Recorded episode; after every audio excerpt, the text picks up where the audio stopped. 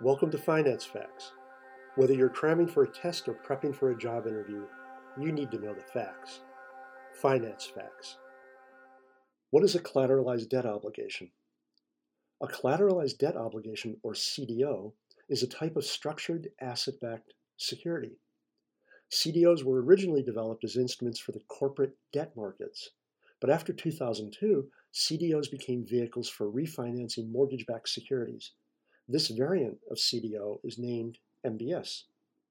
A CDO is best thought of as an instrument which promises to pay investors in a specific sequence based on cash flow collected from the underlying assets owned. The credit risk of the CDO is based on the probability of default of the underlying bonds or assets. A CDO may be structured or sliced in such a way as to catch cash flows of interest and principal payments based on seniority of each slice. If defaults occur and cash collected is insufficient to meet all obligations, the lowest or most junior slices experience losses first. The more senior slices are thus protected and have the lowest risk of default. Each slice will have a distinct credit rating reflecting the probability of default. A special purpose vehicle will structure and issue CDOs as well as pay interest to investors.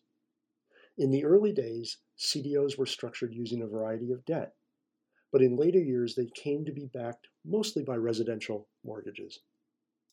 Thanks for listening to Finance Facts. My name is Dave Coker.